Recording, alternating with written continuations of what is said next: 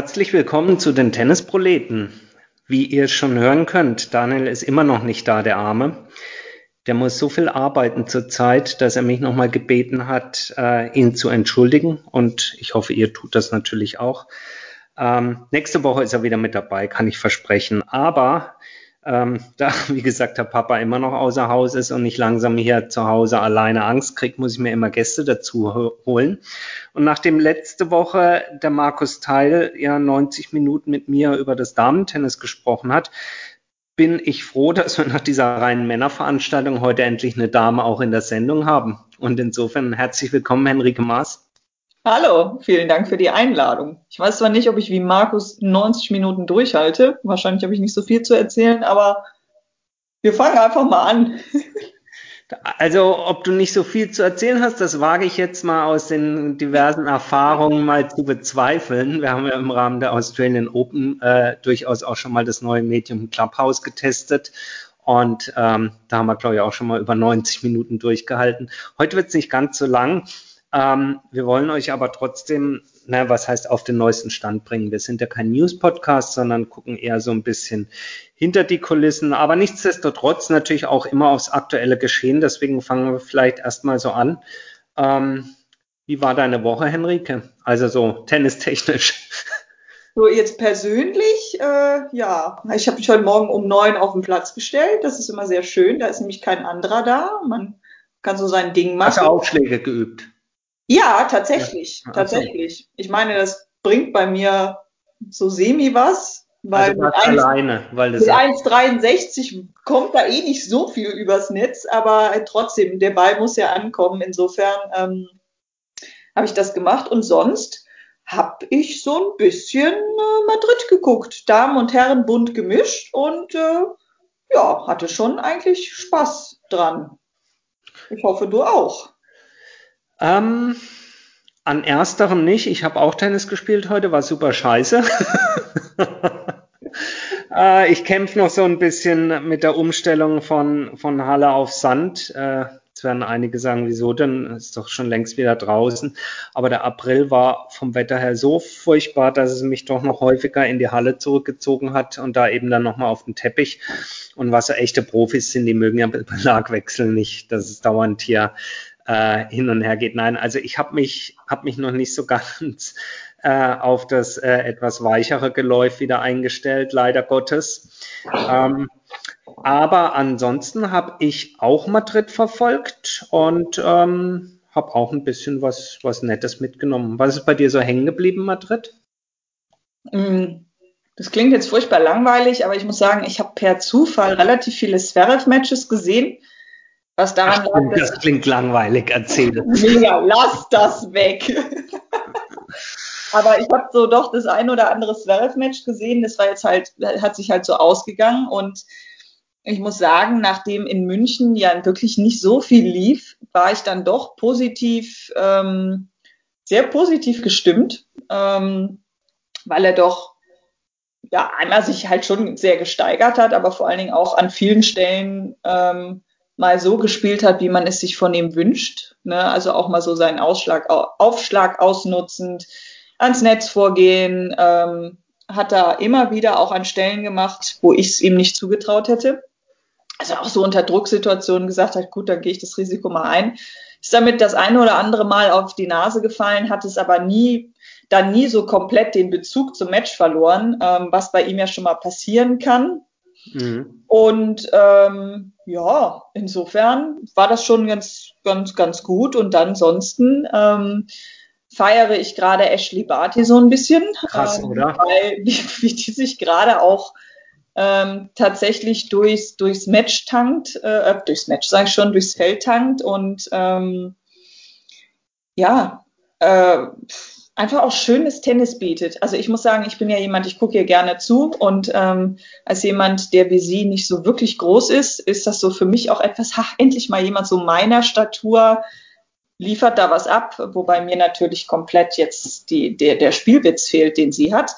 Ähm, ja, fand ich das, das besonders bemerkenswert. Ähm, und sonst, ja, Zuschauer im Stadion. Schön, ist immer noch ja. sehr komisch für mich, muss ich ehrlich ja. sagen. Ja. Ähm, es war sehr, es ist sehr schön, sehr angenehm, ähm, aber trotzdem irgendwie nach wie vor merkwürdig. Ich finde das, ich finde das alles, äh, was heißt, ich finde das alles merkwürdig. Also ich finde es schön, da Zuschauer zu sehen. Gleichzeitig ist man irgendwie, ähm, naja gut, ich weiß jetzt nicht, wie ihr da draußen all die Einschränkungen und Vorsichtsmaßnahmen rund um Corona äh, selber wahrnehmt und lebt, aber ich bin manchmal so irritiert, dann, äh, man ist ja diese Nähe fast schon gar nicht mehr gewohnt, mhm. von Menschen zu ja. sehen.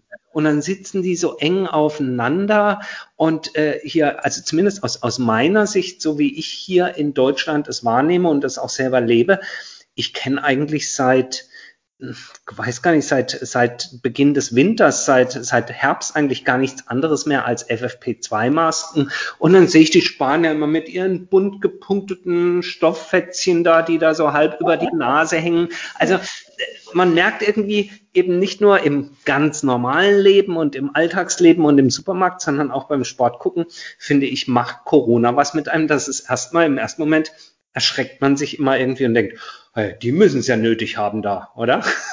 Ja, aber ich glaube, das ist so, ähm, ja, weil wir es tatsächlich nicht mehr gewohnt sind. Ich glaube, das wird jetzt so schrittweise, wenn du, wenn es dann auch in Deutschland hier wieder gehen wird, dass du wieder mehr Kontakt ja. haben kannst, dass du dich daran dann auch wieder gewöhnst, weil ich glaube, jetzt haben wir das Ganze natürlich rückwärts. Ne? Am Anfang der Pandemie musstest du quasi in diesen Prozess reinkommen, ich ziehe jetzt regelmäßig eine Maske auf und mich guckt keiner blöde an, weil ich das mache. Weil ich zum Beispiel habe ganz früh damit angefangen, als das noch gar nicht, ich sage jetzt mal, populär oder Pflicht war. Mhm. Und äh, die Leute haben mich wirklich angeguckt, als sei ich so ein bisschen, wirklich ein bisschen bekloppt. Und wahrscheinlich müssen wir jetzt genauso da auch wieder rauskommen, dass man dann irgendwann mal wieder in diesen Bereich kommt, wo man sagt, okay, es muss keine Maske mehr getragen werden oder es reicht dann wieder die OP-Maske oder die Stoffmaske und irgendwann ist dann auch gar keine mehr. Wahrscheinlich ist es das. Ähm, ja, aber ich muss, also so rein optisch hatte Madrid halt wieder was von Tennis-Turnier. Ja, total. Das, das total. stimmt schon. Besonders direkt auch nach Monte Carlo, die ja noch komplett ohne Zuschauer gespielt haben. Ähm, was, was sehr bizarr war. Weil mhm. auf einmal war so diese ganze schöne Kulisse, glaube ich, gar nicht mehr so richtig beeindruckend. Weil du halt nicht mehr da gesessen hast und den beneidet hast, der da auf den Rängen sitzt, sich die Sonne unter Monte Carlos Himmel auf dem Kopf brennen lassen darf. Ich weiß nicht. In weiten Teilen hat dieses Jahr ja das Wetter entsprechend ja auch mitgespielt, dass es nicht allzu schön hat aussehen lassen. Ähm, mhm normalerweise ist es ja wirklich einer der, einer der Traumcourts ähm, auf der Welt zum Tennis, wahrscheinlich zum Tennis spielen, vielleicht sogar noch schöner zum Tennis zuschauen, wenn man eben mit Blick aufs Meer ähm, dort sitzt und gerade so im Mitte April findet es ja immer statt, dann aus dem Winter kommt dann die äh, monegassische Sonne so auf den Armen äh, niederbrennt. Das ist schon sehr, sehr schön. Apropos Court und Madrid, das hat mich mal wieder genervt. Eigentlich vergisst man es immer so für ein Jahr und dann fällt es einem wieder ein. Die Lichtverhältnisse, finde ich, sind eine Katastrophe in Madrid. Ja. Ganz ja. schlimm. Also für diejenigen von euch, die es nicht gesehen haben, durch die Architektur des, des Stadions und übrigens nicht nur des Center Courts, auch die Plätze zwei und drei ähm, sind ja alle sehr, ähm, ja, soll ich sagen, quadratisch oder rechteckig angelegt. Also in sehr klaren Linien. Da ist nichts Geschwungenes in den Tribünen und demzufolge ist das Dach, was oben drüber gesetzt ist, auch so hart, von den Kanten und damit auch vom Schattenwurf so intensiv, dass man je nach Tageszeit mitunter ein Drittel, manchmal sogar fast die Hälfte des Spielfeldes gar nicht einsehen kann, weil der Schatten so dunkel ist und die Fernsehkameras das nicht hinkriegen. Man kann eigentlich nur erahnen, wo der Spieler gerade ist. Also ein Vergnügen ist es äh, in den Momenten. Es geht ja dann später wieder, aber in den Momenten finde ich es echt eine Zumutung. Ja, also das fällt jedes Jahr wieder auf, dass die Kachamachika, also der magische Würfel, halt wirklich ein mhm. Würfel ist und ja, das, das treibt schon arge Blüten und ich muss sagen, ich finde auch immer, die haben ja auch auf, zumindest auf dem Center Court, ich glaube aber auf 32 ist es auch so, da sind ja die, die, die Spielerboxen und mhm. diese Ränge, also ich sage jetzt mal die teuren Ränge, wo du vorne ja. dann auch das wo die feinen Leute dazu ja. bekommst, die sind ja mit so Metall Platten irgendwie ja. abgedeckt und das hat so was Klinisches irgendwie. Ich weiß es nicht. Ich meine, einerseits ist das ein super moderner Komplex, der dir halt auch die Möglichkeit bietet, bei einem, ich sage jetzt mal, noch normalen Turnier auf drei Plätzen zu spielen, selbst wenn Wetter scheiße ist. Mhm. Ähm, aber so, ich glaube, so richtig drüber nachgedacht, ob das sich so spielerisch anbietet, haben sie beim Bau nicht, das stimmt, ja. Hey, das sind immer wie so, wie so, wie so Legeboxen von so Legehennen. Sitzen genau. da die, die, die Rauls und, und Ronaldos und sonst was dieser Welt auf ihren äh, Wipplätzchen, wo ich immer denke, boah, da ist er wirklich bei, also ich finde, ich sage jetzt mal, bei jedem anderen Turnier der Welt sieht es schöner hinten dran aus irgendwie. Aber alles in allem ist es eben eines der Turniere, was ich immer wieder faszinierend finde, außerhalb der Grand Slams, ist das das Zusammentreffen von ATP und äh, WTA Tour, das gemeinsame, das gemeinsame Spiel. Ähm, und damit äh, die beiden Felder äh, der Herren und der Damen die sich ähm, ja einfach irre toll ergänzen. Ja. Und ähm, es ist ja nicht bei allen so, also jetzt aus der Herrensicht nicht bei allen Masters-Turnieren äh, der Fall, aber eben gerade so nach dieser dann äh, ja äh, Pause, die es dann nach Indian Wells und Miami gibt, da ist erstmal dann kommt der Sprung auf Sand und wenn es dann, wenn dann diese Abfolge kommt, Madrid, Rom, Paris, das ist immer so, ah, wie herrlich. Ich finde, die Zukunft ähm, bei den Top-Turnieren sollte definitiv darauf hinauslaufen, dass man ATP und WTA dort zusammenführt, also bei den ganz großen ja. Turnieren. Es, es, ich finde es auch sehr schön, weil gerade ist du als Tennisfan, besonders wenn du vor Ort bist. Klar, als Fernsehzuschauer kannst du ja immer dann noch switchen, dann kannst du sagen, okay, ich hole mir jetzt den Stream aus, weiß ich nicht, Budapest rein oder eben aus Madrid mhm. und das ist nicht so das Problem. Aber wenn du vor Ort bist, hat das halt so einen gigantischen Mehrwert, ähm, wenn du da einfach Damen- und Herren-Matches gemischt hast. Also ich hatte das persönliche Glück, dass ich schon mal bei den French Open den Center Court äh, besuchen durfte, Center Court Tickets hatte und da hatte man vier Matches. Ähm, zwei, es war, unter der, unter der Woche, in der ersten Woche, glaube ich. Man hatte da irgendwie zwei Damen, zwei Herren Matches und das war halt super, super angenehm. Ich meine, man muss mal sagen, dass der Cours Philippe Chatrier einem auch eine Bombensicht bietet, selbst wenn man da unterm damals noch nicht existenten Dach klebte, mhm. ähm, weil man aus irgendeinem Grund trotz dessen die Abdrücke relativ gut nachvollziehen kann. Natürlich kannst du nicht entscheiden, drinnen oder draußen, aber du weißt ungefähr, wo es war.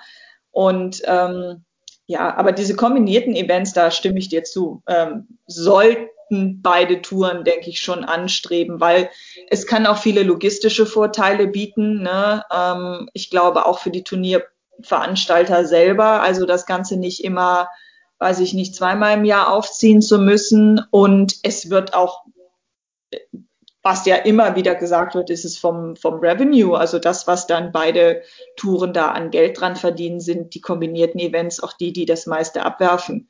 Und äh, es würde generell, glaube ich, dem Tennissport auch durchaus gut tun, wenn er mal wieder feststellt, dass ähm, das nicht nur WTA und ATP ist, sondern dass man ja doch eigentlich ähm, einen Sport betreibt, den man dann auch gemeinsam fördern könnte. Ich, mich, mich persönlich würde es freuen, auf jeden Fall. Mich auch total und du treibst äh, die Stachel in meiner, auf gut Deutsch gesagt, Scheißwoche so richtig in meine Haut rein. Ist, also ich habe ten, tennistechnisch irgendwie, ich habe vorhin schon gesagt, selber schlecht gespielt, dann ist Rafa raus verdient, muss man sagen, gegen Zverev, der stark gespielt hat. hat du hast es angesprochen. Äh, ich finde, Alexander Zverev hat eine bombenstarke Woche in Madrid gespielt und ähm, auch wenn er, wenn er Rafa geschlagen hat, gebührt ihm hier jeglicher Respekt. Nein, er hat sehr, sehr stark gespielt. Es ist, ähm, mir, mir kam noch ein Gedanke zu Zverev ganz kurz, bevor ich dir sage, was mir noch alles Blödes passiert ist die Woche. Aber ähm, bei, bei Zverev ist insofern ganz komisch, äh, nee, gar, nee, gar nicht ganz komisch, andersrum. Der Gedanke war eigentlich folgender. Jetzt hat er letzte Woche in, in München noch nicht so toll gespielt. Jetzt spielt er in Madrid ein Bombenturnier. Wir wissen noch nicht, wie das Finale ausgehen wird. Wir können aber sagen, dass er da drin steht. Aber man kann jetzt schon sagen, er hat ein super gutes Turnier gespielt. Und er hat heute gegen Dominik Thiem auch ganz sauber das Ding gewonnen. Und da kam mir nochmal ein Gedanke, meine Güte, es hat natürlich auch beim Dominik Thiem ja dann doch lange gedauert. Oder was heißt lange? Es hat gedauert, bis er dann irgendwann letztes Jahr bei den US Open endlich diesen Pokal in die Höhe stemmen konnte.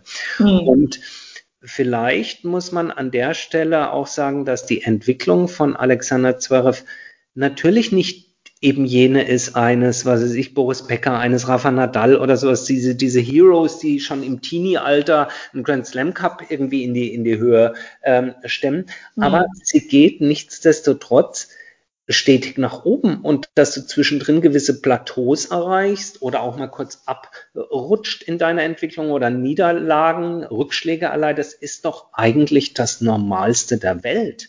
Und ich sage das deswegen, weil gerade eben dieser Vergleich mit Team, der ja, ich meine doch drei Jahre irgendwie sowas älter ist als er. Drei Jahre älter, ja. ja. Drei Jahre älter. Das 24, Team ist 27. Jetzt ja. nagel mich nicht auf ein halbes Jahr oder Monate fest, aber im Groben sind es drei, ja. Ja, und deswegen finde ich, man muss jetzt nicht die Stoppuhr nachstellen und sagen, okay, aber dann in zweieinhalb Jahren, mein Lieber, dann musst du diesen Grand Slam-Titel endlich bringen. Aber äh, wenn ich wirklich da jetzt dann all meine Subjektivität beiseite lege und es versuche mal äh, wirklich äh, einzuordnen, was Zverev da leistet und auch in der Lage ist zu leisten und abzurufen, dann muss man sagen, vielleicht muss man damit leben, dass es diese Zickzack-Bewegungen gibt und nicht nur das steht bergauf.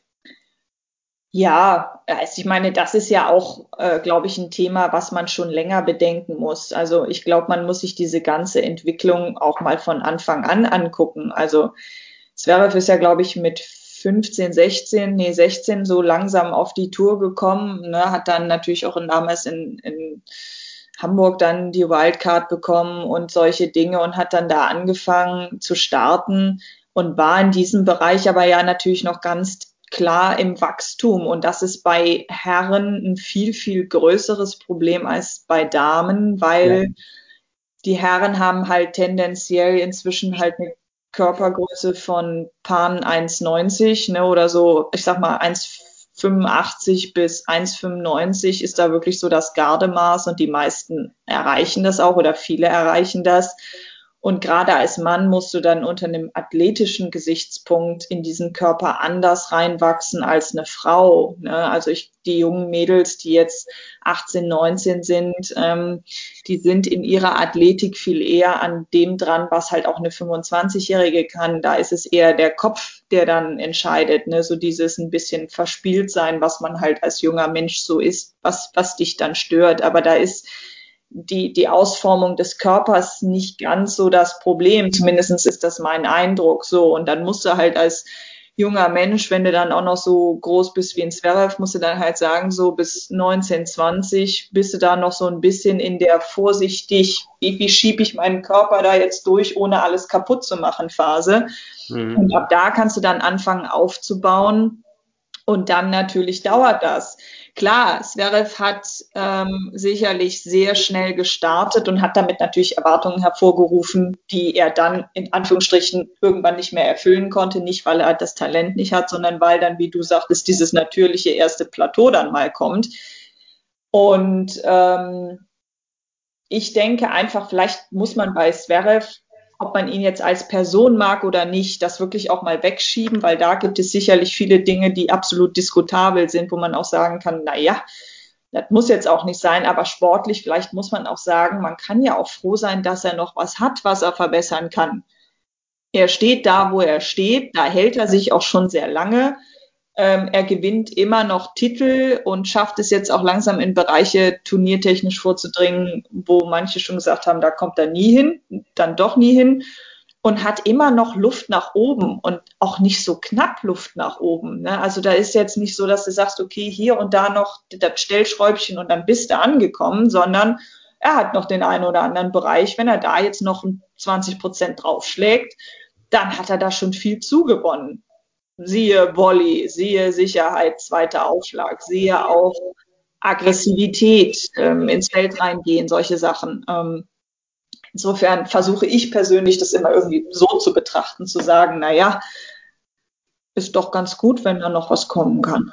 Ja, ja. Und erneut sei gesagt, ähm, wir kommen natürlich aus einer, ähm, aus einer Tennisnation, die dann immer gleich den Fixstern am Himmel hat, gegen den sie alle anderen Sternschnuppen äh, ja. vergleicht. Äh, da sind wir aber auch nicht alleine auf der Welt. Äh, ich habe es an anderer Stelle schon mal gesagt, ich bin mal gespannt, was der nächste männliche Tennisspieler mit Schweizer Pass über sich äh, ergehen lassen muss.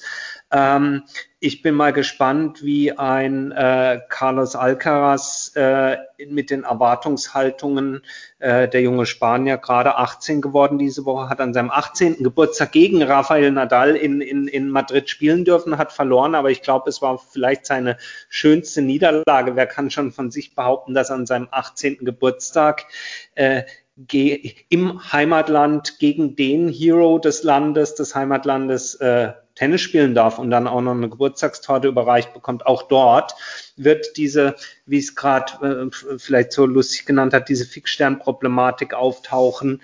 Ähm, und ähm, zu guter Letzt sei noch äh, bemerkt, dass mit dem Ausscheiden von John Isner in Madrid ähm, diese Woche er aus den Top 30 rausfällt und damit das erste Mal seit lasst mich nicht lügen, aber seit überhaupt kein Amerikaner in den Top 30 steht der Welt, in der ATP-Weltrangliste.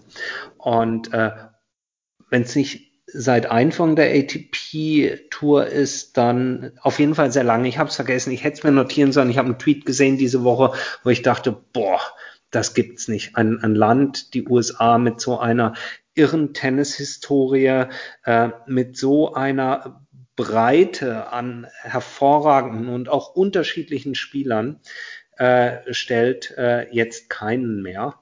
Das ist ja. schon wirklich krass. Also insofern, Zverev, hast du gut gemacht. Ja, das auf jeden Fall. Wobei ich das manchmal frage, ob mich manchmal frage, ob Amerikaner oder US-Amerikaner und Amerikanerinnen da nicht so einen natürlichen Nachteil haben, weil sie auf Hartplatz aufwachsen.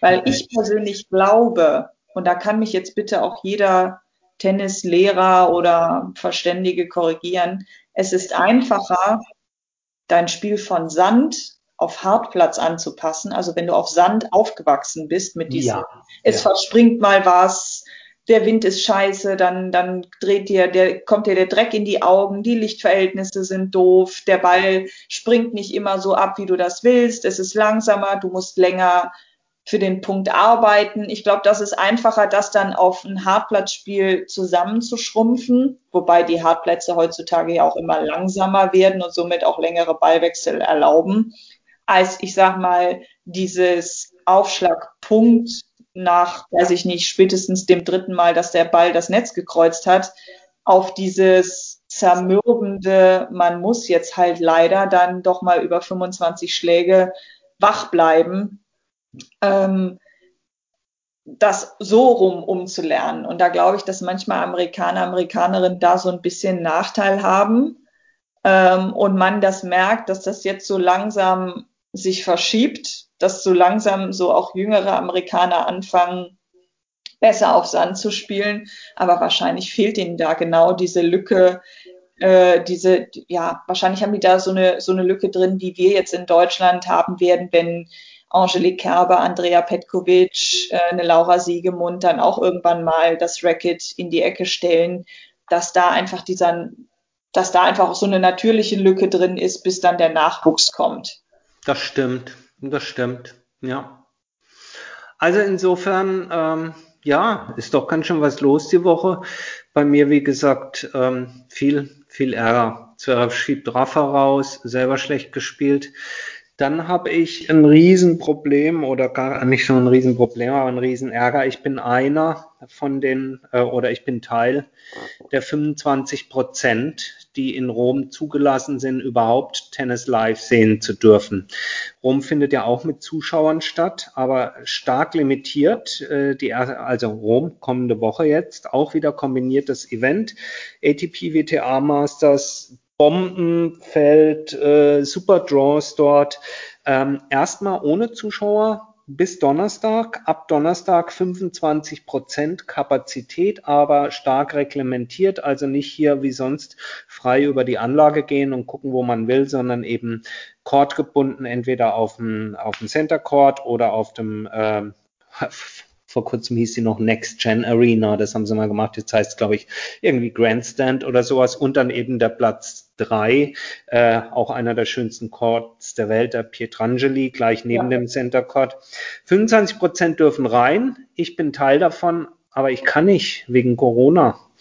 Ähm, es gibt nach wie vor Einreisebestimmungen nach Italien. Es bedarf äh, fünf Tage Quarantäne. Könnte man sagen, dann fliegt doch heute los äh, ja, wenn du zurückkommst, auch nochmal fünf Tage Quarantäne. Hallo, das sind schon zehn Tage, die ich mir frei nehmen muss. äh, und habe noch keinen Ball fliegen sehen. Ich kann ja. es einfach nicht. Es geht nicht. Und die, ähm, jetzt wollte ich gerade ein Wort mit A sagen, also diese äh, A, diese blöden Menschen, ja, von der Organisation haben mir jetzt heute frecherweise geschrieben, dass es auch keine Möglichkeit gibt, die Tickets zurückzugeben, weil ich hätte ja welche und es wird ja stattfinden.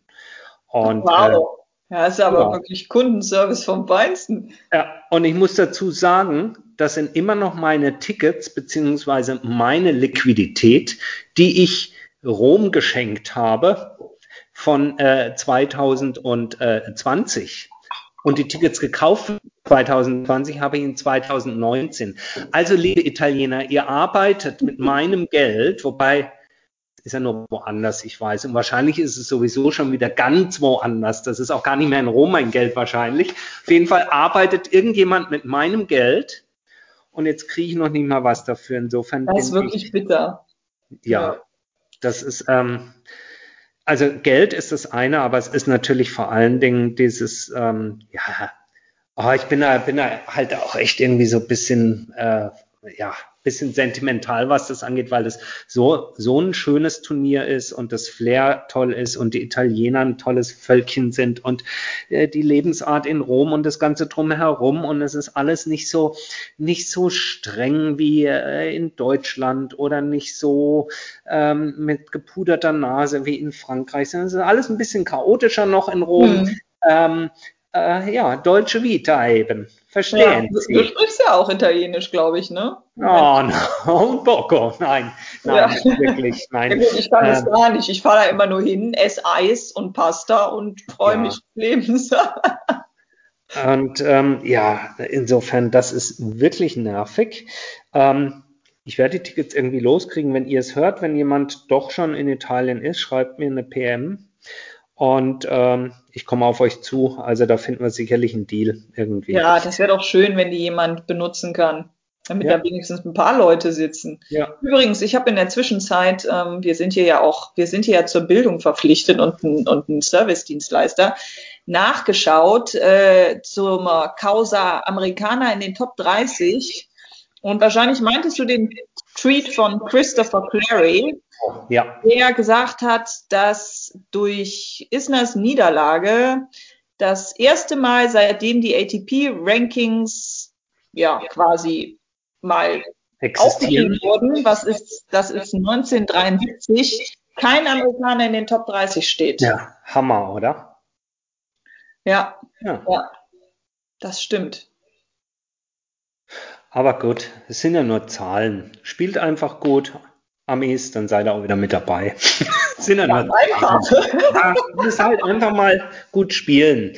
Beispielsweise Taylor Fritz in Rom, ja, wo wir es gerade von Rom ha haben, Richtig. könnte sich ja in der ersten Runde einfach mal anstrengen und gegen Daniel Evans gewinnen, dann kommt es nämlich nicht zum Duell Djokovic gegen Daniel Evans, sondern Djokovic gegen Taylor Fritz. Ich glaube aber, das wird nichts, sondern wir kriegen ein tolles Zweitrundenmatch zu sehen, oder? Ja, und ich muss auch ehrlich zugeben, ich glaube, da wäre ich ein bisschen parteiisch, dass ich Evans Djokovic ein bisschen lieber gucken würde als Taylor Fritz gegen ich Djokovic. Auch. Also Dan Evans ähm, ist ja ähm. mein, mein Lieblingshooligan irgendwie so unter den Tennisspielern. Ja, das Dan Evans macht ja auch Spaß zuzugucken. Ja, er hat sich ja. jetzt auch mit seinem etwas ja, mit, mit seinem sehr, sehr wirklich vielfältigen Tennis auch gefunden. Ne? Also der ist einer, der echt alles richtig schön kann und es funktioniert halt auch, weil ich sag mal so, oft so hast du ja diese Schnibbler und Künstler und Spaßleute und dann kommt halt aber auch, ich sag mal, nichts Zählbares bei rum, aber bei ihm ist das ja jetzt so, es hat, stellt gerade alles so an seinen Platz und ähm, das hätte mich schon gereizt. Ja, nicht, nicht nur hätte, sondern ich glaube, sagen wir mal den Konjunktiv, den streichen wir. Es gibt ein tolles Zweitrundenmatch Djokovic gegen Dan Evans in Rom kommende Woche zu sehen. Und genau am anderen Ende des Draws wahrscheinlich wenn er es dann hinkriegt, Janik Sinner gegen Hugo Humbert zu gewinnen. Äh, auch ein tolles Zweitrundenmatch, nämlich eins, das eigentlich für, äh, für, Paris, für Madrid schon geplant war. Dort hat er aber äh, nicht gewinnen können. Er würde nämlich in Runde zwei gegen Nadal kommen. Also insofern Nadal Sinner und Djokovic Evans, das sind doch na, zwei schöne Geschichten, die dann normalerweise so am Dienstag nach Mittwoch zu sehen sein werden. Ja, wobei ich sagen muss, dass das Herrendraw so einige, also frühe Bonbons drin hat. Also wenn ich mal so gucke, Shapovalov gegen Rüd in der ersten Runde, kann oh, man ja. geben. Habe ich im Moment einen klaren Favoriten. Bitte? Da habe ich im Moment einen klaren Favoriten bei dem Match. Ich auch. Und das ist nicht derjenige, der gesetzt ist. Nee, ja, ja.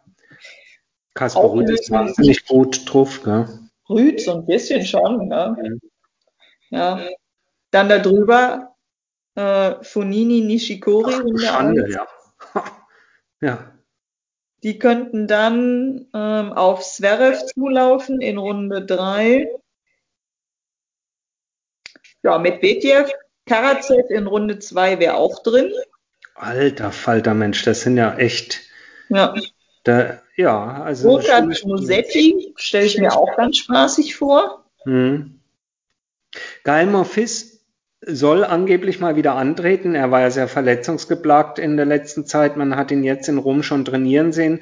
Darf gegen Lorenzo Sonego, Lokalmatador in der ersten Runde ran. Mal gucken, ob er vielleicht doch noch mal was ähm, abrufen kann. Es wäre mir zu wünschen, Monfils. Hm. Du und ansonsten, also nur so rein von der Papierform her, blutet mir halt das Herz. Einer meiner schönsten Tage, ich sagte es ja neulich schon, ist der Freitag. Ähm, ich kann es nochmal sagen, tolle Centercourt-Tickets. Wenn es nach Plan gibt, geht, gibt's am Freitag Djokovic Tsitsipas, Timo gegen Rublev, Schwarzmann gegen Medvedev und Zverev gegen Nadal. Danke. Kann man sich antun. Danke, sage ich, liebe Römer. Danke, nee, danke, liebes scheiß Coronavirus.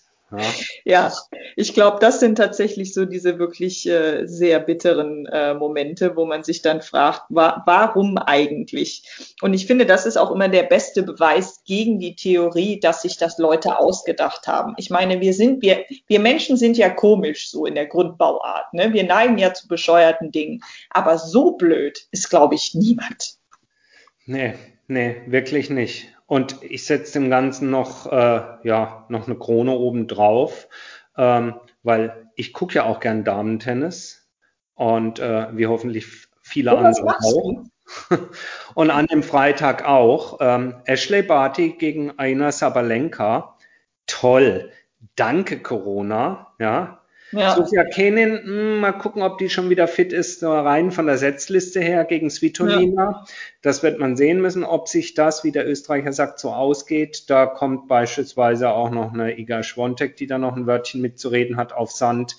Äh, das könnte vielleicht sogar eher sein, dass es da zum Schwontek gegen Svitolina oder Muguruza kommt mir blutet das Herz und unten wäre es beispielsweise eine Simona Halep gegen äh, Bianca Andrescu und wenn dies nicht packt, dann vielleicht eine Kvitova gegen eine Simona Halep. Ja. Und ganz unten, auch das ist natürlich ein Jammer, wie lang kriegt man sie noch zu sehen, ja, aber dort eben Serena Williams, ja, die hat schon was wegzuknappern, wenn sie ins Viertelfinale kommen möchte. Äh, und von unten gibt's eben Osaka. Also meine Woche ist gelaufen, ich sag's dir. Scheiß Corona. Ja, und auch hier haben wir aber auch wieder so ein paar spannende Runden, die direkt zum Auftakt. Also auch da ist, ich meine, äh, Kodermetova gegen Elise Mertens in Runde 1, Carolina Pliskova gegen Venus Williams, Putintseva gegen Corey Goff, Tja. Kann man sich geben. Muchova gegen Madison Keys, Alison Risk gegen Schwiontek, Muguruza Pavlyuchenkova, Runde 1, hallo. Also, und dann haben wir noch Sevastova Teichmann, für die Kenner unter uns, das kann spaßig sein. Ja, Konter Ostapenko, hatten wir das nicht kürzlich schon? Ich meine ja. Ich weiß ja. nicht genau, ich glaube ja. Ja. Und dann, ähm, ja, Kasatkina gegen Pigula, das kann auch gut werden. Ja, bei Kasatkina also, liefert technisch ab. Ja, Kasatkina war ja vor drei Jahren schon mal richtig, richtig gut mit dabei ist dann in ein tiefes Loch gefallen und ist jetzt wieder so am Angreifen. Ich schaue ihr wahnsinnig gerne zu. Sie hat jetzt ein paar gute Ergebnisse dieses Jahr schon gebracht und von ihr würde ich mir auch noch wünschen, dass sie, dass sie es wieder schafft, in die Top 20 da reinzukommen, Top ja. 15 reinzukommen. Äh, tolle Spielerin, äh, wirklich toll zum Ansehen, äh, kann ich nur empfehlen. Ja, das ja. stimmt. Das stimmt. Ja. So Typen braucht's auf jeden Fall so Typen braucht's und so äh, Typinnen braucht's auch. Und äh, ja, ach, das hat dem Ganzen dann übrigens noch die Krone aufgesetzt diese Woche. Ich habe mich sehr ärgern müssen. Erzähl. Ach du, ich hatte doch äh, letzte Woche so ein tolles Gespräch mit dem Markus Teil hier bei uns. Wer es noch nicht gehört hat, ein sehr hörenswerter Podcast. Eigenlob stinkt, aber in dem Fall stimmt es und nicht stinkt es. Ähm, kann man auch gut äh, irgendwann später auch noch hören, weil er ist fast zeitlos und wir haben uns so schön unterhalten, warum eigentlich Damen-Tennis ähm, toll ist und was tolle äh, Spielerinnen es gibt und und und. Und ich habe mich, hab mich tierisch ärgern müssen, weil es gibt einen anderen Podcast ähm, vom Tennismagazin, in dem sich der Chefredakteur des Tennismagazins regelmäßig eben auch immer äußert zu gewissen Dingen äh, und, und Entwicklungen. Und jetzt ging es eben um die French Open, um Roland Garros, äh, natürlich um die Frage, wer kann Nadal schlagen, aber dann eben auch ähm, ob er denn eigentlich äh, das Männertennis besser finden würde oder ob er lieber Frauen guckt. Und die Antwort, die er in diesem Podcast gegeben hat, hat mich so auf die Palme gebracht. Jetzt muss ich fairerweise sagen, vielleicht deswegen, weil ich eben noch so sozusagen geflasht war und, und begeistert war in der Art und Weise, wie der Markus Teil uns die Sichtweise auch auf die Entwicklung des Damentennis und den, den immer fortwährenden Kampf um Anerkennung beigebracht hat äh, oder näher gebracht hat. Und ich fand einfach die Antwort von André Antic in diesem äh, Podcast, wenn ich das so hart sagen darf, einfach nicht würdig eines, eines Chefredakteurs äh, im Tennis. Der hat sicher ganz, ganz, und die feiern gerade ihr, ihr 500. Jubiläum, die 500. Ausgabe Tennis Magazin. Ich meine, da gehört schon viel dazu und viel Leidenschaft und auch Expertise dazu, so ein Magazin über so viele Jahrzehnte am Leben zu halten in einem Markt wie Deutschland, aber dass jemand dann in einem Podcast so, ja, unfundiert und äh, ich fand es ja fast schon, ja, fast schon, nein, ich kann nicht sagen schlecht übers Damentennis redet, hat es halt mich mega geärgert irgendwie. Vielleicht müsstest du dann den Hörern einmal mitteilen, was er genau gesagt hat. Wahrscheinlich wird es nicht jeder gehört haben. Ich muss ehrlich zugeben, ich habe es auch nicht gehört, aber du hast es mir freundlicherweise vorhin einmal dargelegt. Ähm, also gut, dann zitiere ich ihn einmal. Also er wurde gefragt, was ist für dich spannender, ein Feld wie bei den Frauen, wo man sagen kann, da können zehn gewinnen, oder ein Feld wie bei den Männern, wo es eigentlich nur darum geht, wer kann Nadal schlagen? Und seine Antwort war in einem Stück, ich zitiere das jetzt, also ich finde es einfach irgendwo, da bin ich jetzt ein Chauvinist, aber ich finde das bei den Männern alles spannender im Moment. Sorry. Ich bin da auch vielleicht der falsche Ansprechpartner auf so eine Frage. Also wir wissen bei den Frauen einfach nicht, wer jetzt zum Beispiel Paris gewinnt. Keine Ahnung. Da kann wieder alles und nichts passieren. Eine Halep scheint im Moment weniger Bälle zu treffen, die ja eigentlich so in dieser Rolle eine Favoritin auch reingehört in Paris. Ashley Barty, ähm, ja klar, Stuttgart gewonnen, wobei ich Halle und draußen mit dem Sand weiß ich nicht so richtig, wie man das vergleichen kann. Für mich war eigentlich eine Osaka dran, in so eine Serena Williams Rolle zu schlüpfen. Im Moment sieht's gerade wieder nicht so danach aus. Zumal sie auf Sand ja auch nicht besonders gut spielt. Ähm, also bei den Frauen muss ich echt passen, da bin ich oft ratlos, was da alles passiert. Was sind da in den letzten Jahren für Namen durchgelaufen und wir haben uns immer wieder gewundert, wer die Grand Slams gewinnt. Also insofern, um die Frage zu beantworten, ich bin ein bisschen mehr auf Seiten der spannenden Matches von den Big Three gegen Tsitsipas und Co. und Medvedev, der glaube ich auf Asche nicht so gerne spielt. Er sagt das ja auch, fürchterliche Belag, er macht sich dreckig und so weiter, stört ihn alles. Aber irgendwie fasziniert mich das dann doch ein bisschen mehr. Ja, habe ich mich zu Unrecht aufgeregt? Nun ja, also ich sag mal so, erstens ist er zu seiner Meinung berechtigt. Ich meine, das ist ja gerade auch generell in Deutschland ein spannendes Thema. Was darf man sagen und was darf man nicht sagen? Natürlich darf er das sagen und er darf auch diese Meinung haben. Aber, und das gilt für alle anderen auch, ähm, wenn man eine Meinung hat, kann man aber nicht erwarten, dass da nicht einer kommt und sagt, das sehe ich aber anders oder das möchte ich kritisieren oder da habe ich zumindest eine Gegenmeinung zu. Ähm, ich muss ehrlich sagen, ich finde es manchmal ein bisschen schade, dass diese Meinung besteht. Und zwar nicht, weil man nicht seine Vorliebe haben kann, Herrentennis oder Damentennis, sondern weil ich mich manchmal frage, ähm, woher das kommt. Weil normalerweise würde man doch sagen, okay, wenn man nicht weiß, was passiert, ist das immer erstmal spannender, als wenn man sich an fünf Fingern ausrechnen kann, wer es wohl werden wird. Ich meine, nehmen wir nur mal Fußball als Beispiel in Deutschland. Ich kenne so viele Leute, die den FC Bayern München nicht mögen. Und zwar nicht, weil sie jetzt persönlich was gegen die haben oder so, sondern weil es mit denen halt leider leidlich unspannend wird in der Bundesliga. So, ähm, dass es genug Leute gibt, die auch sagen, okay, ich gucke mir dann ab Platz zwei abwärts die Tabelle an und freue mich dann an den Verschiebungen, die da so stattfinden.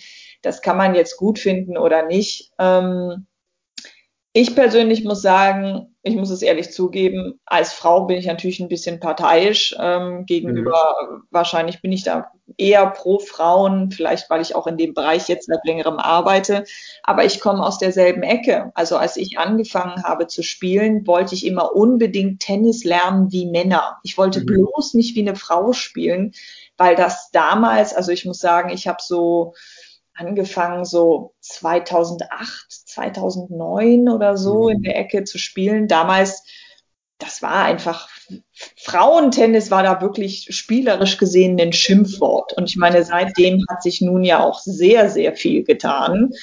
Und heutzutage ist Frauentennis, ähm, hat sich natürlich auch spielerisch weiterentwickelt, aber auch von den Typen her weiterentwickelt. Und auch ich habe mich dann weiterentwickelt, dass ich dann auch irgendwann erkannt habe, dass Frauentennis halt Frauentennis ist und Herrentennis ist Herrentennis. Ne? Natürlich spielt man eine Sportart, man zählt gleich, die gleichen Feldabmessungen gelten. Ähm, so im Grund, die Technik bleibt gleich, ähm, aber Frauen haben nun mal andere Körper als Männer und ähm, dadurch ergeben sich halt auch einfach andere Arten, wie man mit der Situation umgeht. Und ähm, ich für mich kann das inzwischen trennen. Und ich muss sagen, dass ich jemand, ich bin zum Beispiel ein großer Nadal-Fan, weil ich sag mal, der mich damals auch irgendwie so ein bisschen zum Tennis gebracht hat. Aber auch ich störe mich inzwischen überhaupt nicht daran, wenn der auch auf Sand mal eins auf die Mütze kriegt. Und zwar nicht, weil ich den nicht mag, sondern weil ich denke, endlich passiert mal was. Mhm. Und weil ich das halt auch interessant finde, dass ähm, jetzt dann auch mal andere Spieler Lösungen finden für die Big Three und diese auch durchziehen können. Also für mich ist das eine Bereicherung. Ich habe gestern noch einen Instagram-Post von Tennis TV gesehen, wo die halt gesagt haben, ja, wer kommt ins Finale? Und man hat, sie hatten halt vier Fotos eingebaut und was sah man? Halt Zverev, Team, Berettini und Rüd. Und ich habe mich irgendwie so über dieses Foto oder dieses Bild gefreut, weil ich gedacht habe, Gott sei Dank mhm. ist mal was anderes.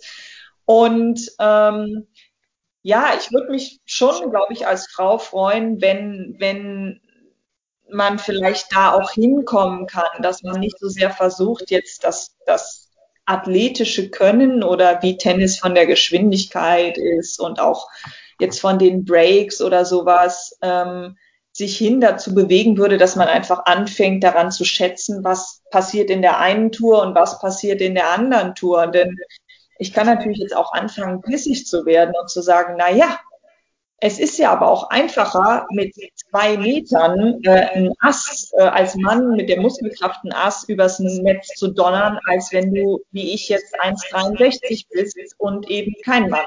Und mhm. selbst als 1,60 Mann wäre es schwerer. So, ne? Dann kann ich auch sagen, ähm, muss man mir jetzt meine natürlichen körperlichen Nachteile jetzt auch noch ankreiden ähm, oder sagen, deswegen wird es jetzt weniger spannend. Man muss halt als Frau andere Lösungen finden. Man kann sich halt nicht immer so einfach aus der Affäre ziehen. Und ich finde es auch immer so lustig, wenn dann gerade auch in Herrenmatches mal richtig viele Breaks passieren oder so Break und Rebreak und dann sagt immer keiner was. Kein Kommentar geht darauf ein, keiner sagt sich, boah, das war aber mal wackelig. Äh, was hatten wir, wo waren das?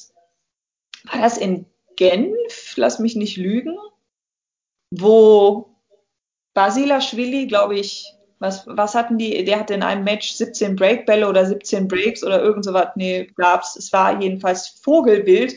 Und alle hatten das so als lustige Anekdote dann getwittert und hoch, das ist aber witzig. Und ich dachte, naja, wäre es ein Frauenmatch, dann hättet ihr wieder gesagt, die, die doofen Frauen, die sind zu blöd zum Tennis spielen. So. Hm, hm. Und irgendwie habe ich manchmal das Gefühl, dass das, was, wenn, wenn jemand so eine Meinung hat, habe ich, frage ich mich immer, haben die sich wirklich richtig mit diesem Sport mal fair auseinandergesetzt? Und wenn man dann hinterher immer noch sagt, ich ziehe das eine vor, bitteschön, tue das. Aber für jemanden, der das Tennismagazin als Chefredakteur betreut, und ich glaube, das. Eine etwas differenziertere Antwort gewünscht, aber ja wie gesagt, man kann es natürlich einem nicht absprechen, aber ich, ich würde mir als Frau und als jemand, der in diesem Bereich tätig ist, manchmal ein bisschen mehr Differenzierung wünschen. Ähm, und muss mir da aber auch selber an die Nase fassen, dass das auch für mich ein Prozess ist, wo man immer wieder nachgucken muss, ist das denn jetzt etwas, ähm,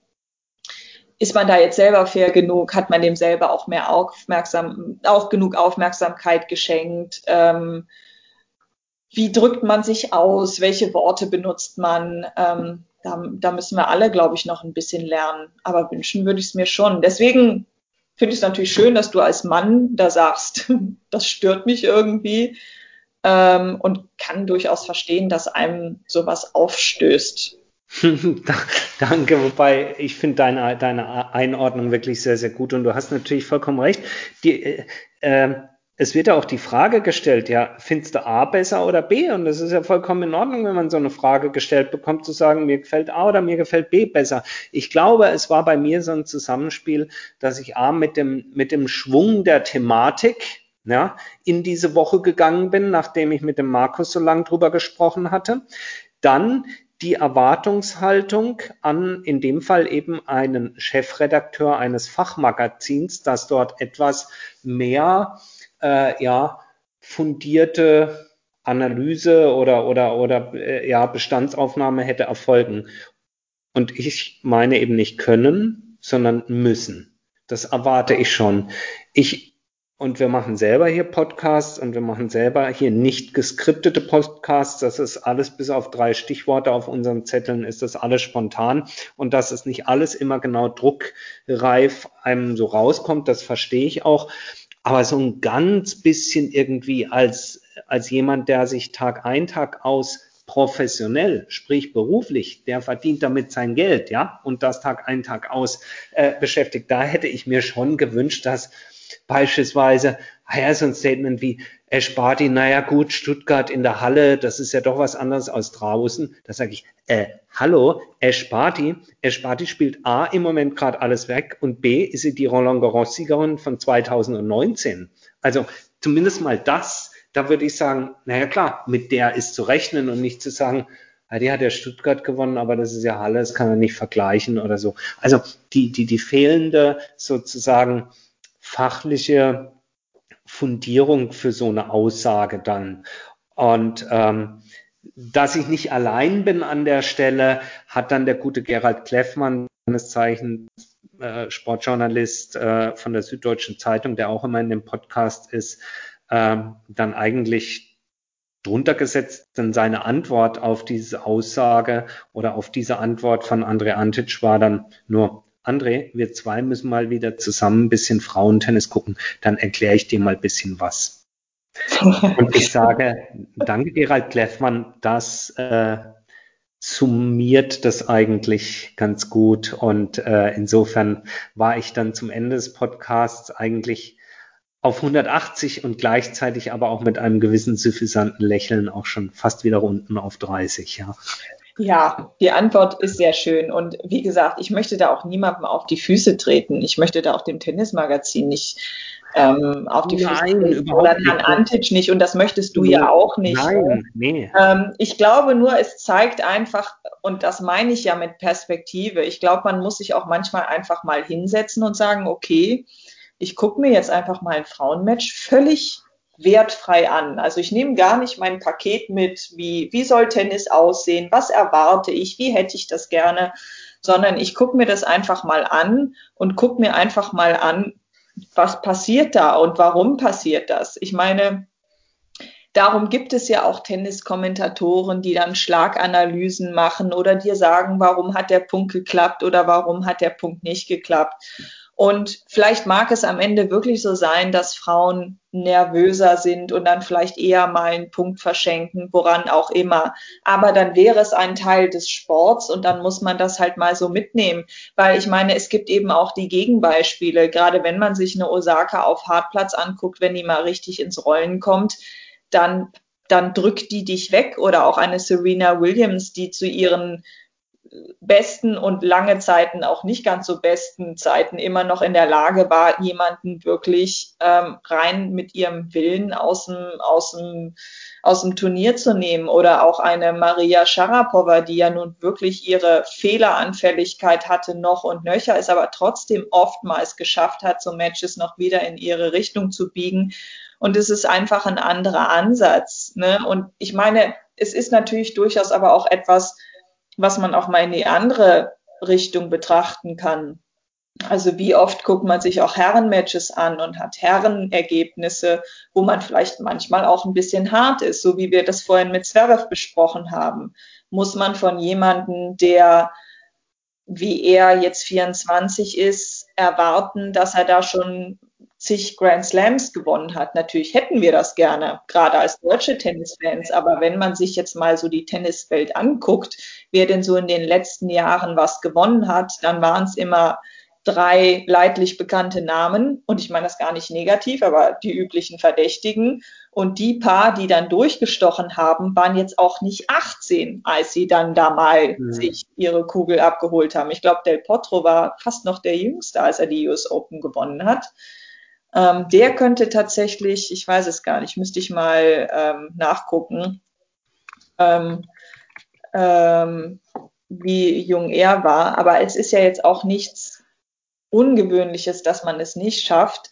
Und ich finde auch, dass manchmal auch Herren, ähm, zum Beispiel, wenn die dann mal die Nerven verlieren in Matches, gerade die jüngeren Spieler, oder wenn man merkt, dass da halt bestimmte Techniken noch nicht sitzen, dass die aber manchmal auch überproportional hart dann abgeurteilt werden. Ne? Also das ist jetzt noch nicht mal mehr so ein Problem gegen den gegen Frauentennis, obwohl es da einfach viel häufiger und auch, ich würde auch sagen, viel systemischer ist, dass man das so ein bisschen niederdrückt. Aber es gibt es auch im Herrenbereich und da muss man ja, ich glaube, da ist das Beste, wenn man wirklich versucht, sich da selber das immer wieder bewusst zu machen. Zumindest ist das mein Ansatz. Gelingt mir das immer? Auf gar keinen Fall.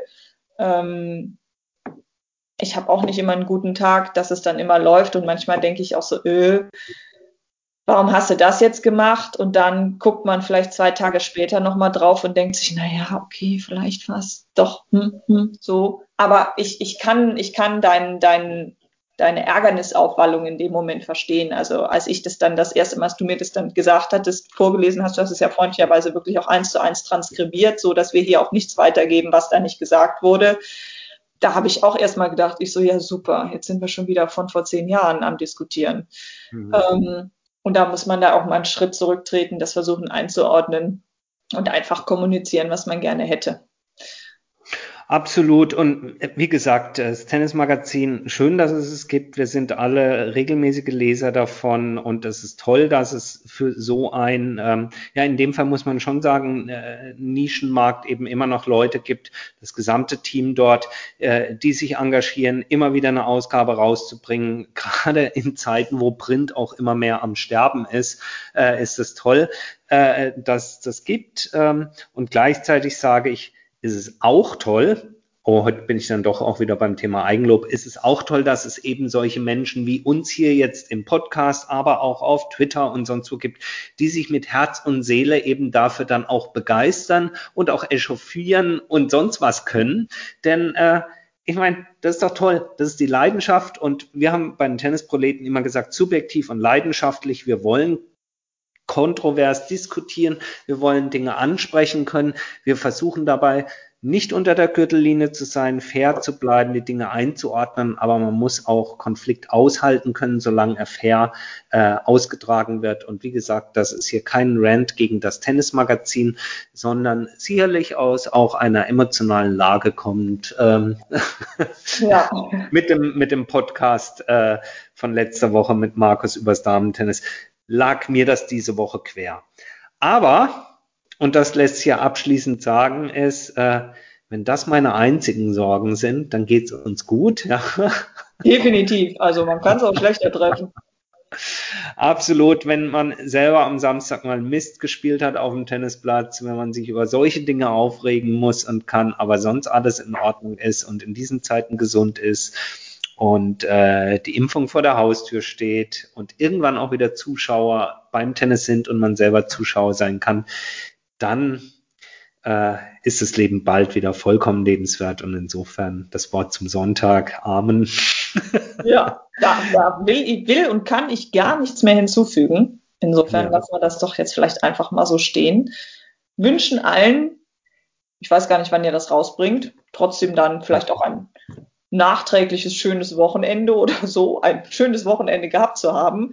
Und vor allen Dingen, äh, ich glaube, was man heutzutage standardmäßig inzwischen sagt, was ich sehr vernünftig finde übrigens, bleibt gesund. So tun wir das. Und ähm, ja, bis zum nächsten Mal. Bis zum nächsten Mal. Ähm, wir hören uns kommende Woche. Bis dahin macht es gut und tschüss.